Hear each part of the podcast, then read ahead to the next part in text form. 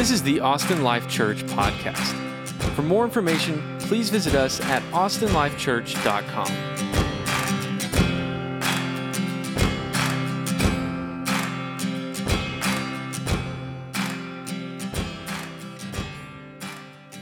Oh man, Isaiah chapter 11. If you have a Bible, go ahead and flip to it.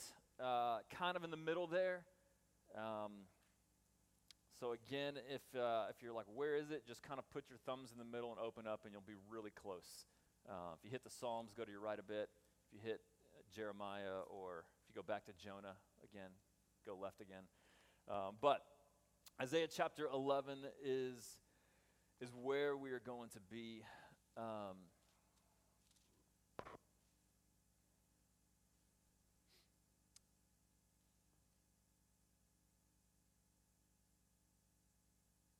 let's read it, um, the whole chapter, and then uh, we'll talk about it for a bit. Isaiah 11, the prophet Isaiah writes, There shall come forth a shoot from the stump of Jesse, and a branch from his roots shall bear fruits. And the Spirit of the Lord shall rest upon him the Spirit of wisdom and understanding, the Spirit of counsel and might, the Spirit of knowledge and the fear of the Lord. And his delight shall be in the fear of the Lord. He shall not judge by what his eyes see or decide disputes by what his ears hear, but with righteousness he shall judge the poor and decide with equity for the meek of the earth. And he shall strike the earth with the rod of his mouth, and with the breath of his lips he shall kill the wicked. Righteousness shall be the belt of his waist, and faithfulness the belt of his loins. The wolf shall dwell with the lamb, and the leopard shall lie down with the young goat, and the calf and the lion and the fattened calf together, and a little child shall lead them. And the cow and the bear shall graze, their young shall lie down together, and the lion shall eat straw like the ox. The nursing child shall play over the hole of the cobra, and the weaned child shall put his hand on the adder's den. They shall not hurt or destroy in all my holy mountain. For the earth shall be full of the knowledge of the Lord, as the waters cover the sea. In that day, the root of Jesse, who shall stand as a signal for the peoples, of him shall the nations inquire, and his resting place shall be glorious. In that day, the Lord will extend his hand yet a second time to recover the remnant that remains of his people from Assyria, from Egypt, from Pathros, from Cush, from Elam, from Shinar, from Hamath, and from the coastlands of the sea. He will raise a signal for the nations and will assemble the banished of Israel and gather the dispersed of Judah from the four corners of the earth. The jealousy of Ephraim shall depart, and those who harass Judah shall be cut off. Ephraim shall not be jealous of Judah, and Judah shall not harass Ephraim. But they shall swoop down on the shoulder of the Philistines in the west, and together they shall plunder the people of the east. They shall put out their hand against Edom and Moab, and the Ammonites shall obey them.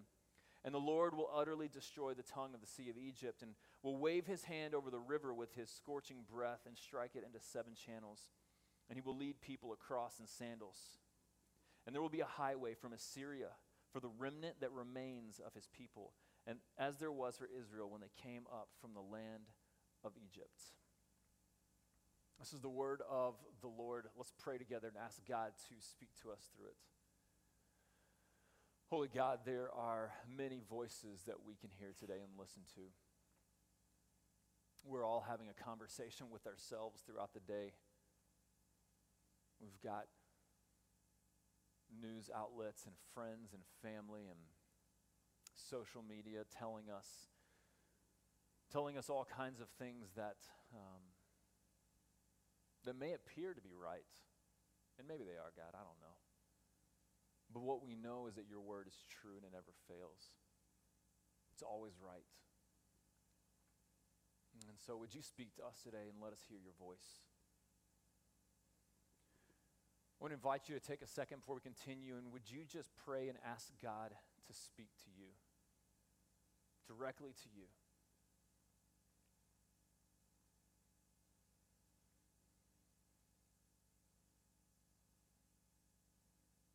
God, speak through me for your glory and for the good of your church. In Christ we pray and we ask. Amen. Um, one, of the most, I think, desired, um, I don't want to say gifts because it's not really as tangible, but gifts of Christmas is peace. I, th- I think most people, I mean, we sing enough songs about it, it's, it's, it's everywhere. Like, I think most people, it's universally a desired, you know, desired thing is peace, but especially around Christmas, I believe that uh, that we think about peace a lot more often. Um, my two of my daughters are in elementary, and they do a celebrations program um, every every Christmas time, in which each like grade level celebrates a different uh, holiday. And so, like they'll celebrate one grade will you know celebrate Hanukkah, and another Christmas, and another Las Posadas, and another Kwanzaa, and another Chinese New Year. And it's it's this way for the school to come together and just say like we celebrate all all walks of life and all peoples, and everybody's welcomed. And then and then they all come together at the end, and everybody comes out and they all hold hands and they invite parents to stand and sing. And I don't ever know what the lyrics are, and so I'm like, okay, uh, cool. But uh, they, they conclude this celebrations of all different you know, faiths and, and traditions with the song, Let There Be Peace on Earth, and let it begin with me. And so they're, they're kind of tying a, a, bow on this presentation and saying, like, okay, you're over there, and you're over there, and you're over here, and you're over here, and let's all have peace together.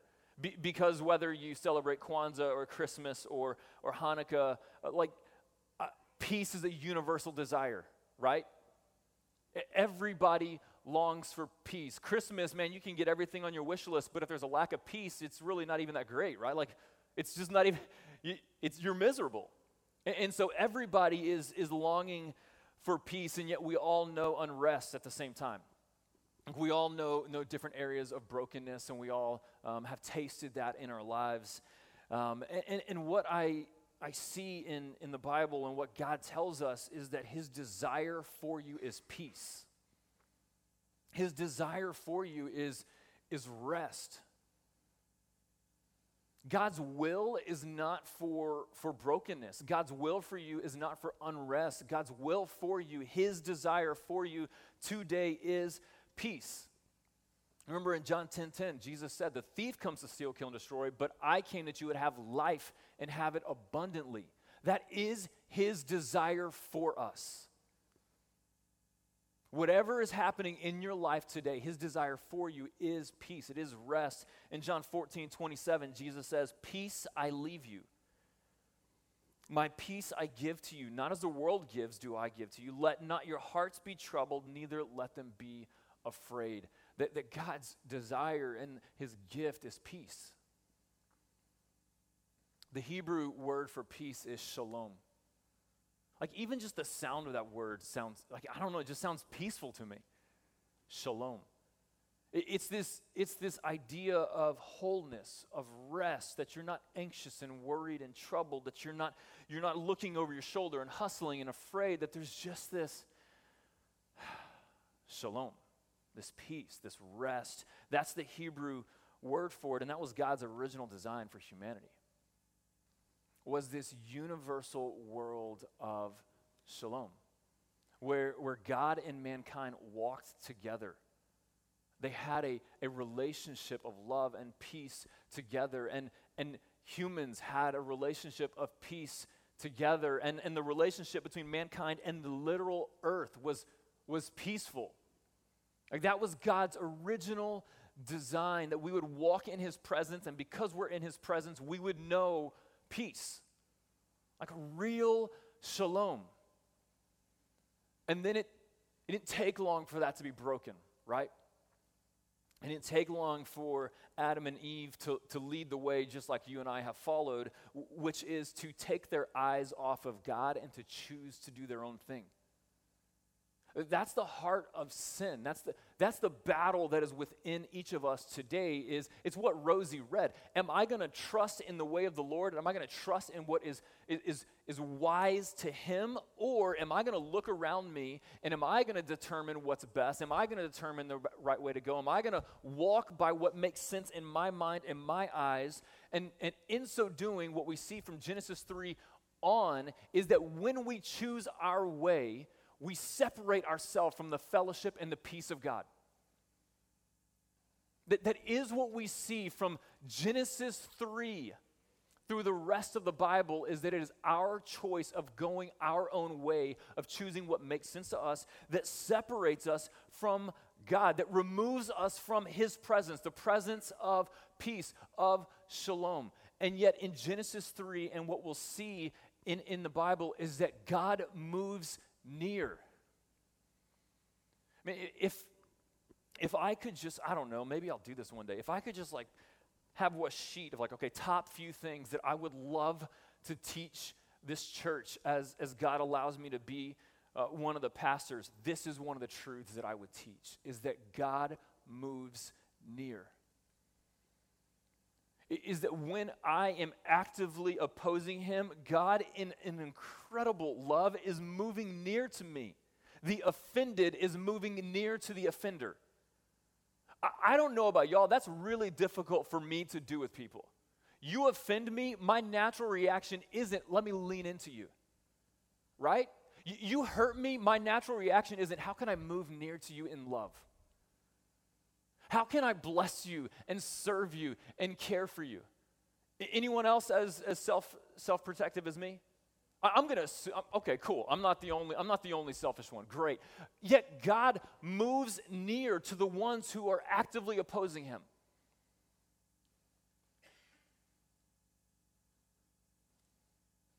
He moves near. Listen, today at 10:32 a.m. on December the 15th, God is moving near to you. Right here right now. He's not just a God who was alive in Genesis or Isaiah. He's a God who is alive today and by his spirit is moving near to you and, and to me.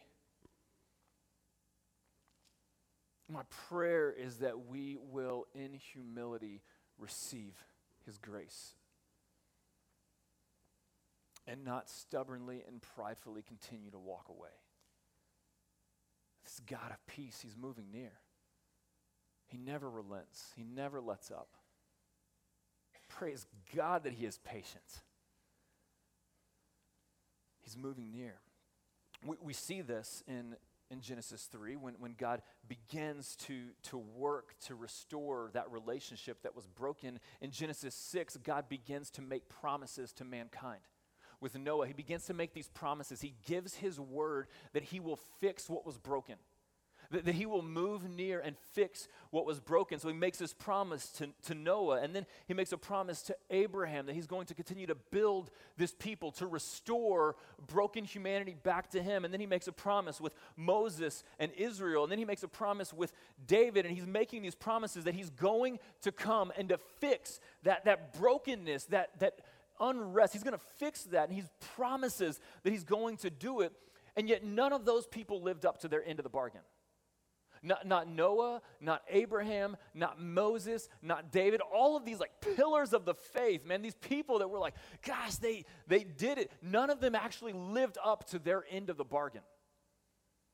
And so God promises, He says, I'm going to send someone who will live up to that end of the bargain. On behalf of humanity, someone is going to come who's going to be a better Noah and a better Abraham and a better Moses and a better David. And that someone is going to live up to his end of the covenant and he's going to lead the way for us to be restored into a relationship with God because he's going to get it right.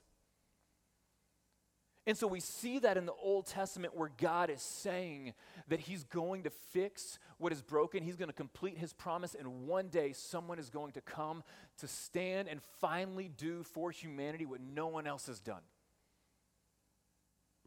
Isaiah 9, the, the prophet Isaiah speaks of him. He says in verse 6 of this, this one who will come one day, For to us a child is born, to us a son is given and the government shall be upon his shoulder, and his name shall be called Wonderful Counselor, Mighty God, Everlasting Father, Prince of Peace. Of the increase of his government and of peace, there will be no end on the throne of David and over his kingdom to establish it and to uphold it with justice and with righteousness from this time forth and forevermore. The zeal of the Lord of hosts will do this. Isaiah 9 says there's coming a prince of peace, and of his rule the peace will never end. It will never stop. And then we get to Isaiah 11 and it talks more about this, this coming one. In Isaiah 11, there's not peace. The, the context of Isaiah 11 is incredible unrest. Israel has been overtaken by Assyria. Uh, there, there's war and calamity and death and heartache and brokenness. There, there's not peace happening in the life of Israel when we get to Isaiah chapter 11. It's incredibly restless. And yet, God says through Isaiah in verse 1 There shall come forth a shoot from the stump of Jesse, and a branch from his roots shall bear fruits. The, prophecy is saying that there's going from, from the family tree of Jesse is going to come eventually one under the, that tree that, that is going to bear good fruit, that, that is going to produce good fruit. The, Jesse was the father of King David. 2 Samuel 7, God told David, Hey, I'm going to send someone in your family tree, in the family tree of Jesse, that one day will establish a kingdom that will never end. And so Isaiah 11 is talking about that prophecy that God made to David. That under his family tree, under the family tree of Jesse, will come someone that will establish a kingdom that will never end. There, there's quite a, a contrast in Isaiah 11, verse 1 to Isaiah 10, verse 33 and 34. So if you look back a couple verses, it says, Behold, the Lord God of hosts will, will lop the boughs with terrifying power. The great and height will be hewn down, and the lofty will be brought low. He will cut down the thickets of the forest with an axe, and Lebanon will fall by the majestic one. Those are words that we never use in our conversations today. I can't remember the last time I, I used the word lop um, in, in, a conversation. I don't know about you. Um, w- what he is saying, God is saying that Assyria has come and they've taken over Israel, and they're proud and they're mighty and they're big, and God is going to chop them down that these boastful, arrogant trees of Assyria, God is going to come in and chop them down. And then from the lowly ground, the stump of Jesse, God is going to bring a little shoot up, a, little branch that's going to start small. That the big and mighty God is going to bring low, but the lowly God is going to lift up. And so, what we see in the comparison of Assyria and then of the, the, the shoot, the branch that comes from Jesse, is what we see throughout the Bible that God opposes the proud but gives grace to the humble. That the kingdom of this coming king is going to be marked by humility. That for the one who stands tall in his own ways, for the one who, who's prideful in his own ways, God will actively oppose them and bring them low. But for the one who is humble before the Lord, God will give grace and lift up. It's impossible for peace to reign where pride leads the way. That's what's happening in Isaiah 10. Pride is leading the way from Assyria, and God is saying, no, no, no, no, no. There's no peace there. Pride is the exaltation of self. Pride thinks of self first. Pride Pride seeks to have the status and position of God. It's impossible to be in fellowship with God when trying to take his seat on the throne. It's impossible to move near to God when trying to go our own way. And if God is the God of peace, then it's impossible to have the peace of God when standing in pride. So often I think we, we, wonder, like, why is there so much unrest? And I think a question we have to ask, it may, may not be the answer, but a question we have to ask is, am I standing in pride in anywhere in my life? Because if pride is leading the way, it's impossible to move near and be in fellowship with God. It's in direct opposition to who He is. And so we're not going to have peace. Andrew Murray, in his book, we've talked about this book a ton. Um, it's creatively titled Humility. Um, in his book, he says, Pride is the poison of hell. Gosh, that phrase stuck with me. The poison of hell. It makes sense that if I've got the poison of hell running in me, I'm going to have a hard time walking in the peaceful fellowship of God. Right?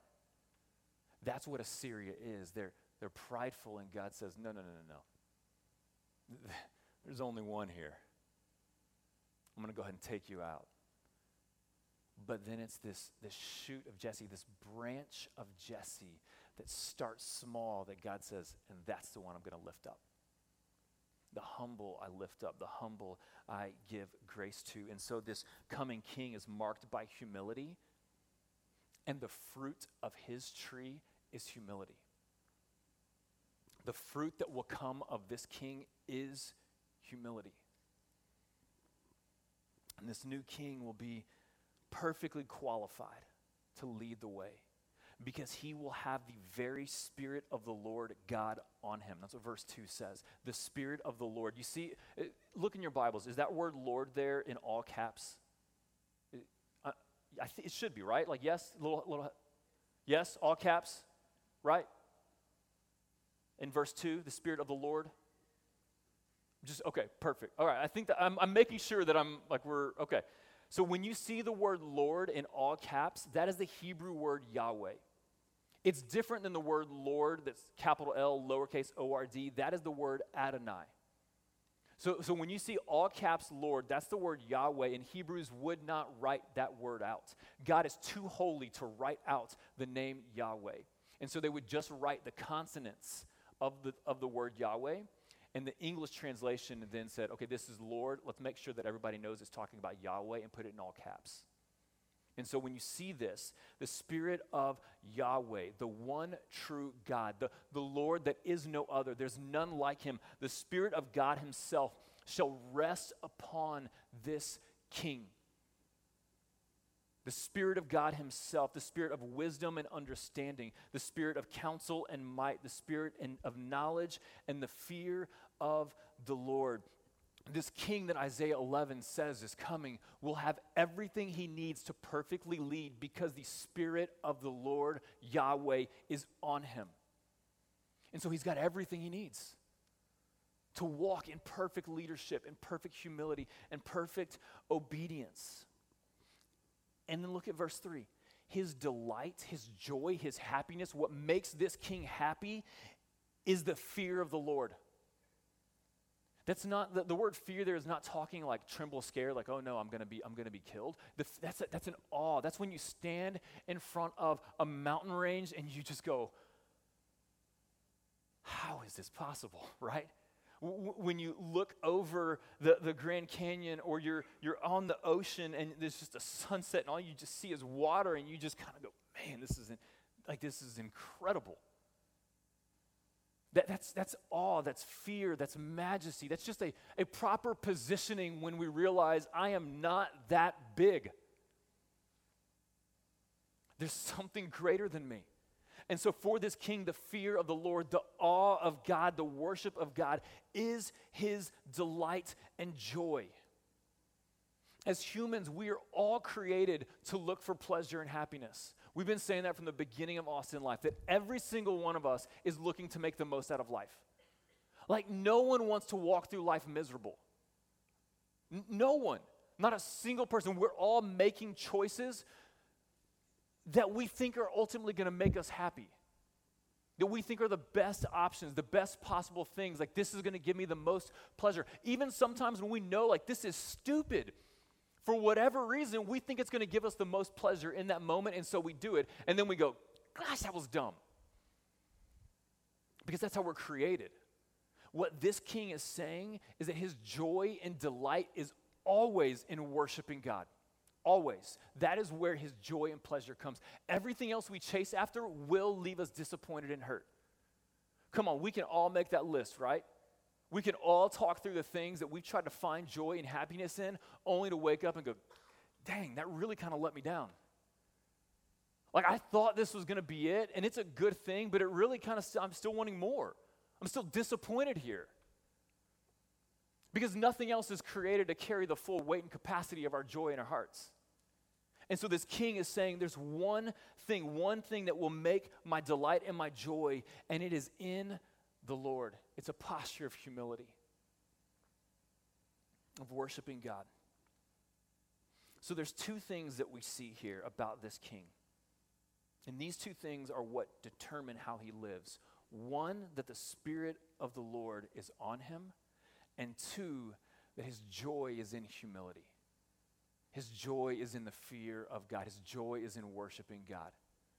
The Spirit of the Lord is on him, and he's got the humility that lifts God high above all else. And that is what results in the character of his life, which is righteousness and faithfulness. So what he says, he shall not judge by what his eyes see or decide disputes by what his ears hear. Man, come on, how many times do we make decisions based on what we can see and what makes sense in our head? Oh my gosh. Oh, it's gross. I'm just thinking about my own life. I'm like, but he's not to he's not to make decisions based on what he can see and what his ears hear, but with righteousness he shall judge the poor. Decide with equity for the meek. He shall strike the earth with the rod of his mouth, and with the breath of his lips he shall kill the wicked. What he's saying is that truth, only truth, will come out of his mouth. And truth, man, it comes hard at the wicked, right? Only truth is what is going to come out of his mouth. Righteousness shall be the belt of his waist, and faithfulness the belt of his loins. At the core of who this king is, is rightness, is faithfulness, is doing the right thing over and over and over and over again. So we have this king who's always going to do the right thing. And the way he's always going to do the right thing is that he has the Spirit of God on him, and he's got a posture of humility, and that em- enables him and compels him to be righteous. Does that make sense? He's got the power of God in him and the heart posture that says God is greater than everything else. And so, because he is enabled and empowered and he wants God to be honored above all else, he's always going to do the right thing. He's always going to be faithful. That is the king that is coming. That is the king that Isaiah 11 is looking forward to. If you're starting to ask, okay, Isaiah 11, who is this king? And I, am guessing at this point, you, you, probably know the answer here. Um, so it's Jesus. If, if, you're, if we're wondering, like, okay, who is this coming king? It's, it's Jesus. In Luke 4, Jesus goes into the synagogue, he goes into church, and he opens up the scroll, it says in, in, uh, in, Luke 4, chapter or verse 17, and he opens up to the prophet Isaiah. And he finds the place where it is written, The Spirit of the Lord is upon me. Right? We got some we got some connection happening here. The Spirit of the Lord is upon me because he has anointed me to proclaim good news to the poor. He sent me to proclaim liberty to the captives and recovery of sight to the blind and to set at liberty those who are oppressed, to proclaim the year of the Lord's favor. So he's reading from the prophet Isaiah, and then in verse 20, he rolls it up, he gives it back, and all the eyes were on him. And then verse 21, I don't think I actually gave this to y'all, sorry guys. Verse 21, it says, Jesus says, Today this scripture has been fulfilled in your hearing. Jesus opens up Isaiah and he says, Hey, the, the one that Isaiah talked about coming, hey, that's me. And it's been fulfilled. I'm here. Jesus is this coming king where the Spirit of God rests on him and his heart posture is always through the will of God. Therefore, he lives righteous and faithfully. He is the king that Isaiah 11 is talking about. Then we get to see some characteristics of this kingdom. The wolf shall dwell with the lamb. Those two don't go together, right? Like that's not how it's supposed to be. The leopard shall lie down with the young goat. I don't know how many leopards you know. I don't know if you've run into many leopards, but they typically don't hang out with goats. That doesn't go well for the goats, right? Like that's going to end poorly. The leopard's going to be good, the goat, not so much. Calf and the lion, the, the cow and the bear, the, the nursing child shall, shall play over the hole of the cobra. Look, I, I know that a lot of you aren't parents yet, but I have a, a sneaky feeling that if you saw a child playing around a snake, like you would think, that's not a good situation. Like something's not right there. But, but it's okay because verse 9 says, They shall not hurt or destroy in all my holy mountain. The, the characteristic of the kingdom of this king is one of radical peace. It is the, the characteristic of the kingdom of this king is one of supernatural peace where two things that should not go together because of this king now go together. Where, where we can love our enemies, where we can serve those who oppress us, where we can forgive when we've been wronged. The markings of this king and of this kingdom and of those within that kingdom is of supernatural peace. The wrongs are made right. Down is flipped back up. The dark is brought into lightness. Where there's restlessness, peace intercedes and takes over. It's the characteristics of this kingdom. Some have asked, okay, is this a literal, like, should we interpret this literally, like, like a wolf with a lamb, and, or is it figurative? Best I can read from the Bible and from smarter people than me, it's, it's both. It's both. We live in what people call the already not yet. That when Jesus came into this world, his kingdom already came into this world, but it's not yet complete. So, with Jesus is the ability for this peace to happen. With Jesus is the possibility for this supernatural, radical peace where you think that there can't be reconciliation here. By Jesus, that's made possible. And it's made possible because he came and he lived up to the expectation that Noah had and that Abraham had and that Moses had and that David had, and none of them lived up to. Jesus came and he lived up to it. And then he died on the cross and he took the full weight of sin and he overcame it all.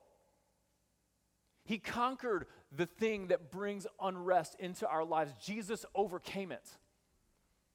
And, and then none of this matters if he's still dead. Like, let, let's not just focus on the cross. Let's also focus on the fact that Jesus came off that cross, was put in a tomb, and then three days later came back to life and is alive today. If that doesn't happen, none of this matters. Let's pack it up, let's sleep in on Sundays, and let's do something different. No. Good news, though, he's alive, so it does matter. Jesus enabled this supernatural peace. You and I should have no place in the presence of God. This holy, righteous, perfect God. And then you and I, Isaiah says that our best days are filthy rags in his presence. Man, we walk up and we're like, God, I killed it today. And he's so holy, he's disgusted at our best days because he's just so holy, right? He's just so perfect that even our best days are tarred and tainted with selfishness and right? And so we have no right to be in his presence and yet the peace of Jesus comes in and reconciles two parties that should never be together. He brings that peace and he says hey you were the sinner and the offender. God is the offended. I'm going to reconcile y'all together I'm going to bring us back into relationship with God. That's what Jesus brings. That's the kingdom that Jesus brings. And so then we look at it and we're like, okay, there is a supernatural peace that Jesus brings, but I'm still not going to let my kids play around a snake. And that's because the kingdom's not yet complete. But one day, Jesus is coming back and he's going to complete what he began. And sin and the power of brokenness will completely be abolished forever into the depths of hell. And God's going to make a new heaven and a new earth where I believe animals and humans and everything are going to come together. And where we used to go, that's a bad situation because it's nothing but the peace of God on earth and in heaven. It's not a bad situation anymore. That's the not yet that we look forward to coming. That one day everything will be made right. Everything. And yeah, I think that we're going to look at the lion and the lamb hanging out together because death is no more, and hurt is no more, and brokenness is no more, and abuse is no more, and there's no predator and prey. It's just a peace of Jesus reigning over everything. That day is coming, but don't miss it today because his power is still alive today. There's still the ability, because of Jesus in us, to have that peace today. Don't miss it. Keep your eyes looking ahead, but don't miss what he's got today as well. So I think it's both. But I think the, the way of the king and the marks of the kingdom is radical supernatural peace. Let's just be honest if if peace isn't ruling in our lives then we're not we're not demonstrating the way of the kingdom very well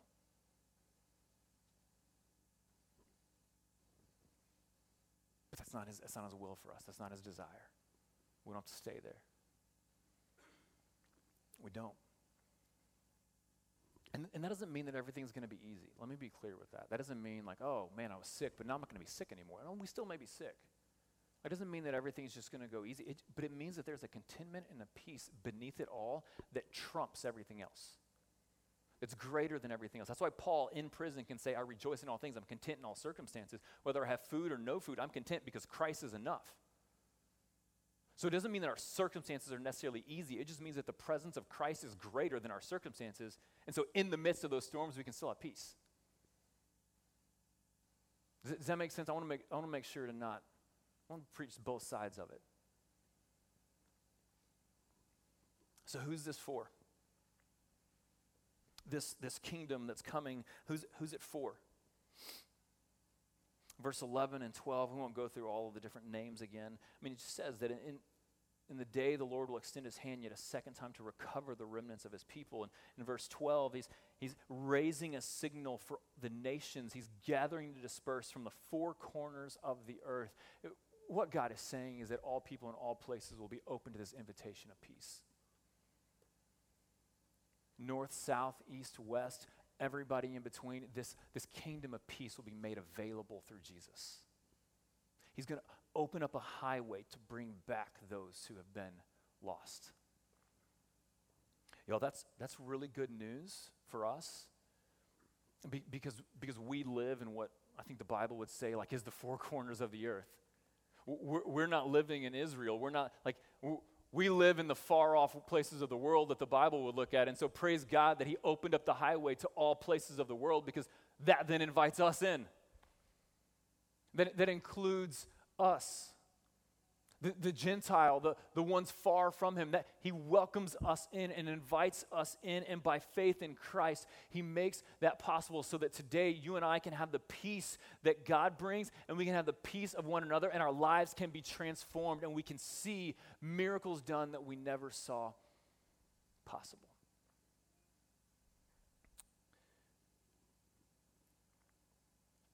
One of the stories that I think is just an incredible picture of this um, is uh, with, with Aaron Moore. I don't know if y'all know Aaron Moore um, and, and Austin Moore. I, I, in my mind, when you, if you just see Aaron Moore and, and Austin walking down the street, you'd never think like, okay, in Christ, these two can be really good friends.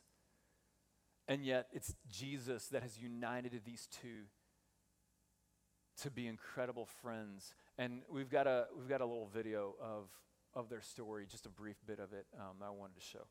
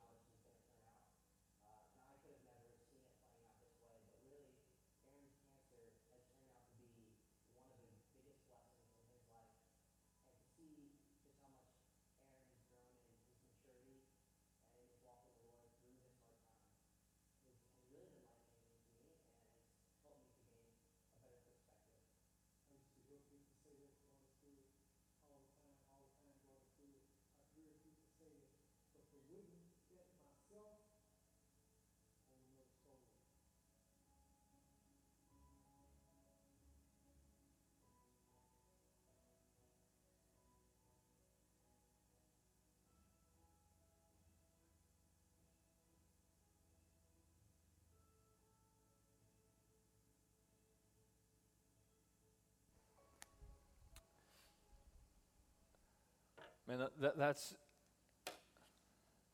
that's just like I, I just don't think culture and society would look at those two people and be like, hey, y'all should be friends. But but in Christ, it says we're brothers, and um, Christ unites people that you wouldn't normally see being united. Um, we got a text this morning from Austin. Uh, Austin is uh, Aaron's been in the hospital for a little over a week now. Uh, he's having some stomach pains, and um, and they found a blockage in his intestinal tract, and so they were supposed to have surgery uh, to remove it. Um, and then Austin texted us this morning that the doctors determined the surgery uh, would be too intense um, and, and could pose further problems. And so uh, they're, they're not doing the surgery anymore. And so Aaron is uh, understandably discouraged and unsure of what's next. Uh, they're discussing uh, hospice care as a possibility. Um,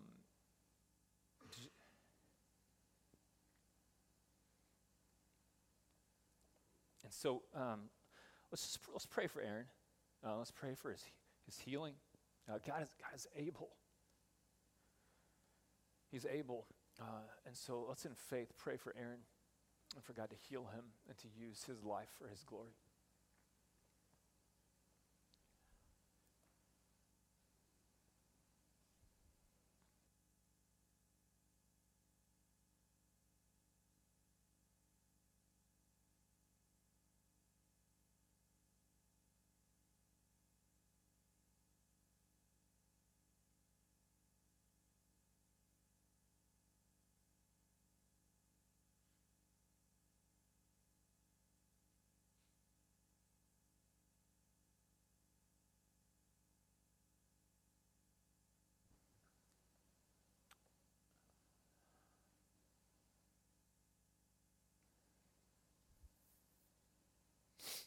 God in heaven, we read in your word, we see of your ability, your faithfulness to walk with us and to not leave us alone. We see of your power and of your ability to heal. And God, I admit my faith is um, small.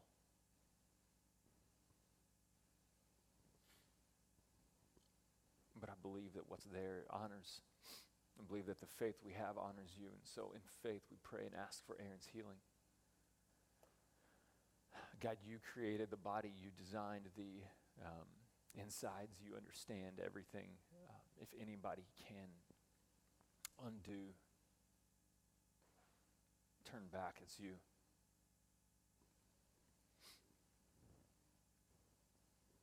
So would you heal him? Would you set his eyes and his mind on you that he would find um, a peace and a comfort from you, the God of comfort, Prince of Peace?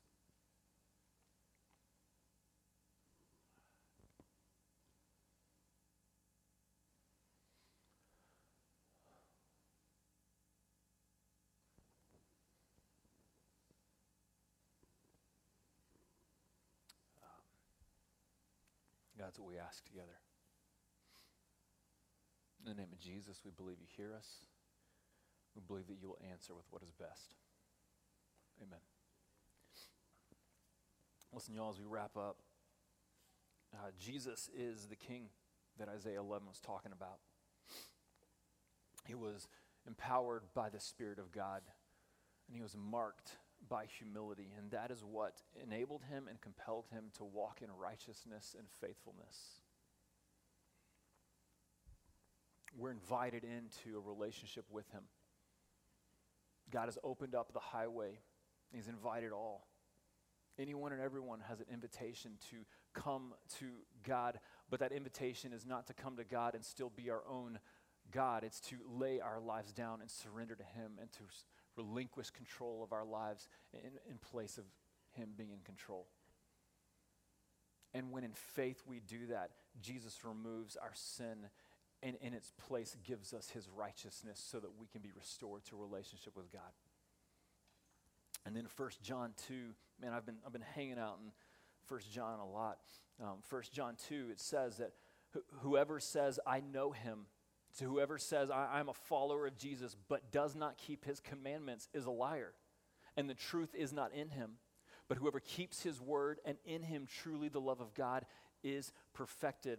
By this we may know that we are in him, in Jesus. Whoever says he abides in him ought to walk in the same way in which he walked.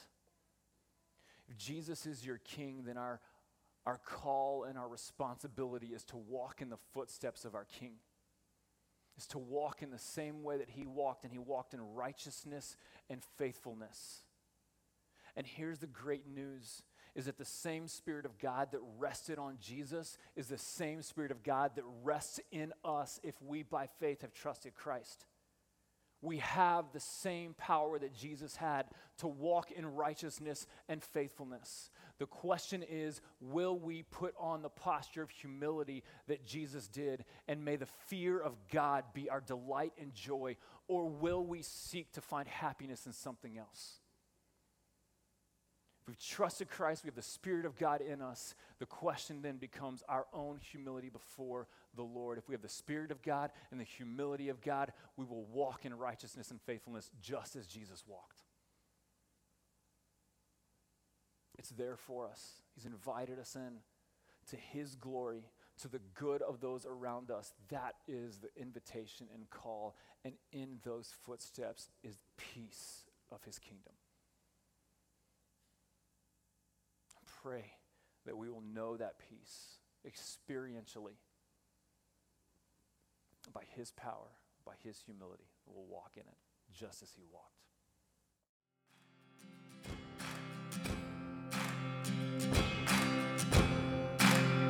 Thanks for tuning in to the Austin Life Church podcast. To help support us, please take a second to rate and review us on iTunes and visit us at austinlifechurch.com.